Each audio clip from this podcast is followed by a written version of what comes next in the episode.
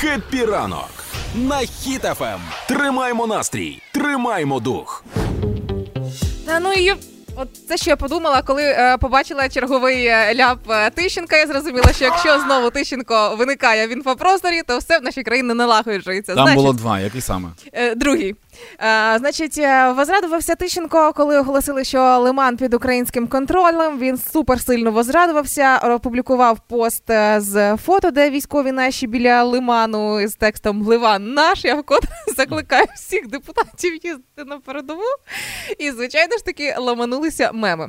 Але я подумала, ти розумієш, Данечка, а, мені здається, що Миколі Тищенку просто пороблено. Ну не може завзятий звитяжний воїн, учасник Мукачівського котла, робити настільки часто влипати в якісь халепи. Однозначно. А ти мені стривай, ти мені ти така розумна, ти мені скажи, Рим чей?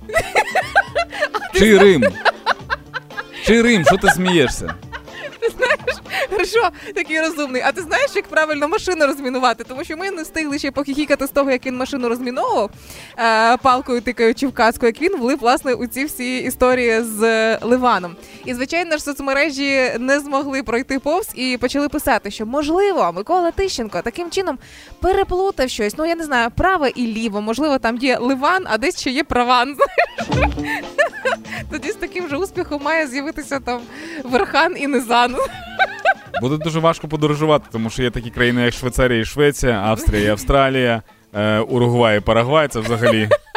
І каже, що навіть вже були проведені перші ж соціологічні дослідження, і станом на вчора, на друге жовтня, п'ятдесят п'ять цілих п'ять десятих відсотка опитаних були згодні з тим, щоб Ливан увійшов до складу Полтавської області.